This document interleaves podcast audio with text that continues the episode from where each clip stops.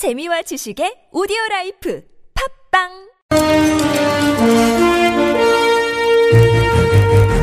여러분의 합리적 판단을 돕기 위해 오늘의 뉴스를 골랐습니다. 백병규의 뉴스 체크.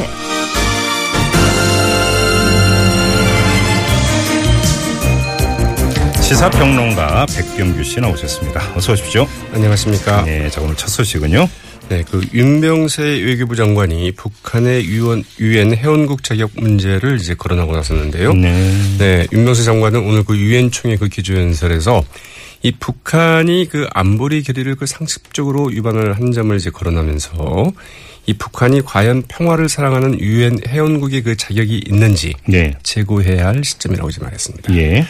윤병세 장관은 그 북한의 인권 침해를 거론하며 이제는 그 행동을 취해야 할 때라고 말하게 됐습니다. 예. 근데 우리 정부 관계자가 이런 말을 한 게 그 전에도 있었나요? 네, 있긴 있었습니다. 올해 사 올해 이제 북한의 그 4차 핵실험 직후에 오준 유엔 주재 그 한국 대표부 그 대사가 유엔 그 공개 토의 자리에서 이 북한의 그 회원국 자격을 이제 거, 거론한 적은 있었는데요. 그러나 그 장관급이 이를 이제 거론한 것은 처음이고요. 네.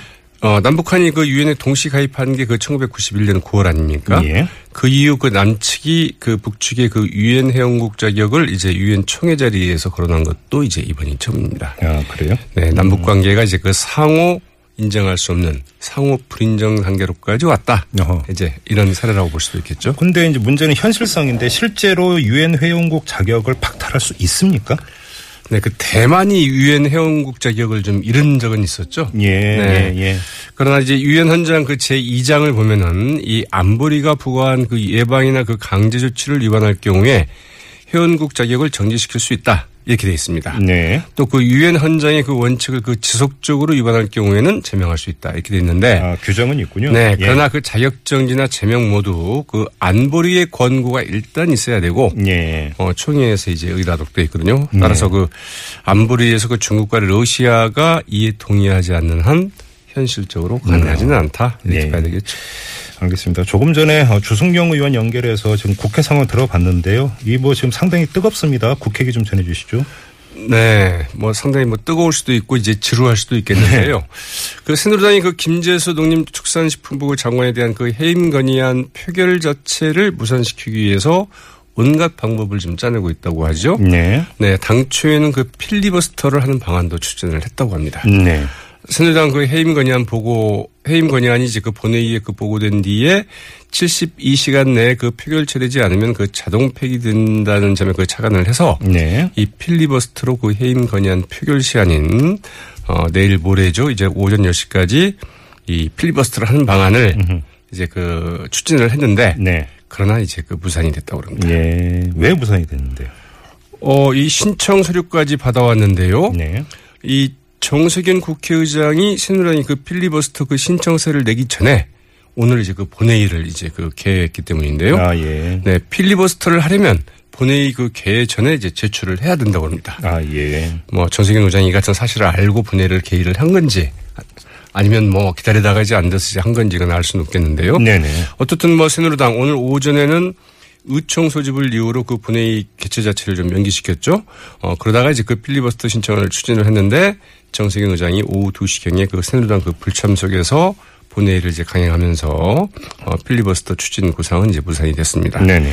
새누리당 그러자 이번에는 국무위원들이 그 장시간 답변을 하는 식으로 그 유도하는 방식으로 이 지연 작전에 들어갔는데요.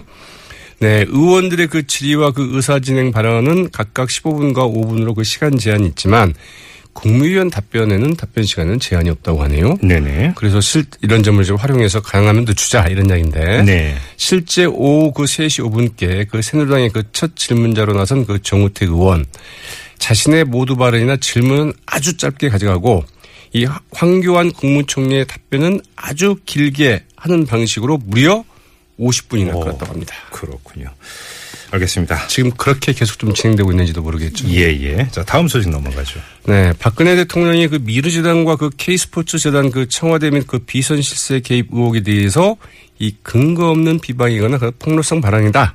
이렇게 일축하지 않았습니까? 예, 예. 여기에 대해서 더불어민주당이 이들 의혹을 그 다룰 테스크포스를 이제 구성하기로 했습니다. 네. 우상호 그 더민주 대표는 오늘 그 최고위원회에서 의혹은 눈덩이처럼 불어나는데 들을 들은 말이라곤 이 비방전을 하지 말라는 것밖에 없다면서 이 네. 테스크포스 구성을 해서 예. 이제 본격적으로 이들 의혹을 그 다뤄나가겠다고 밝혔는데요. 네.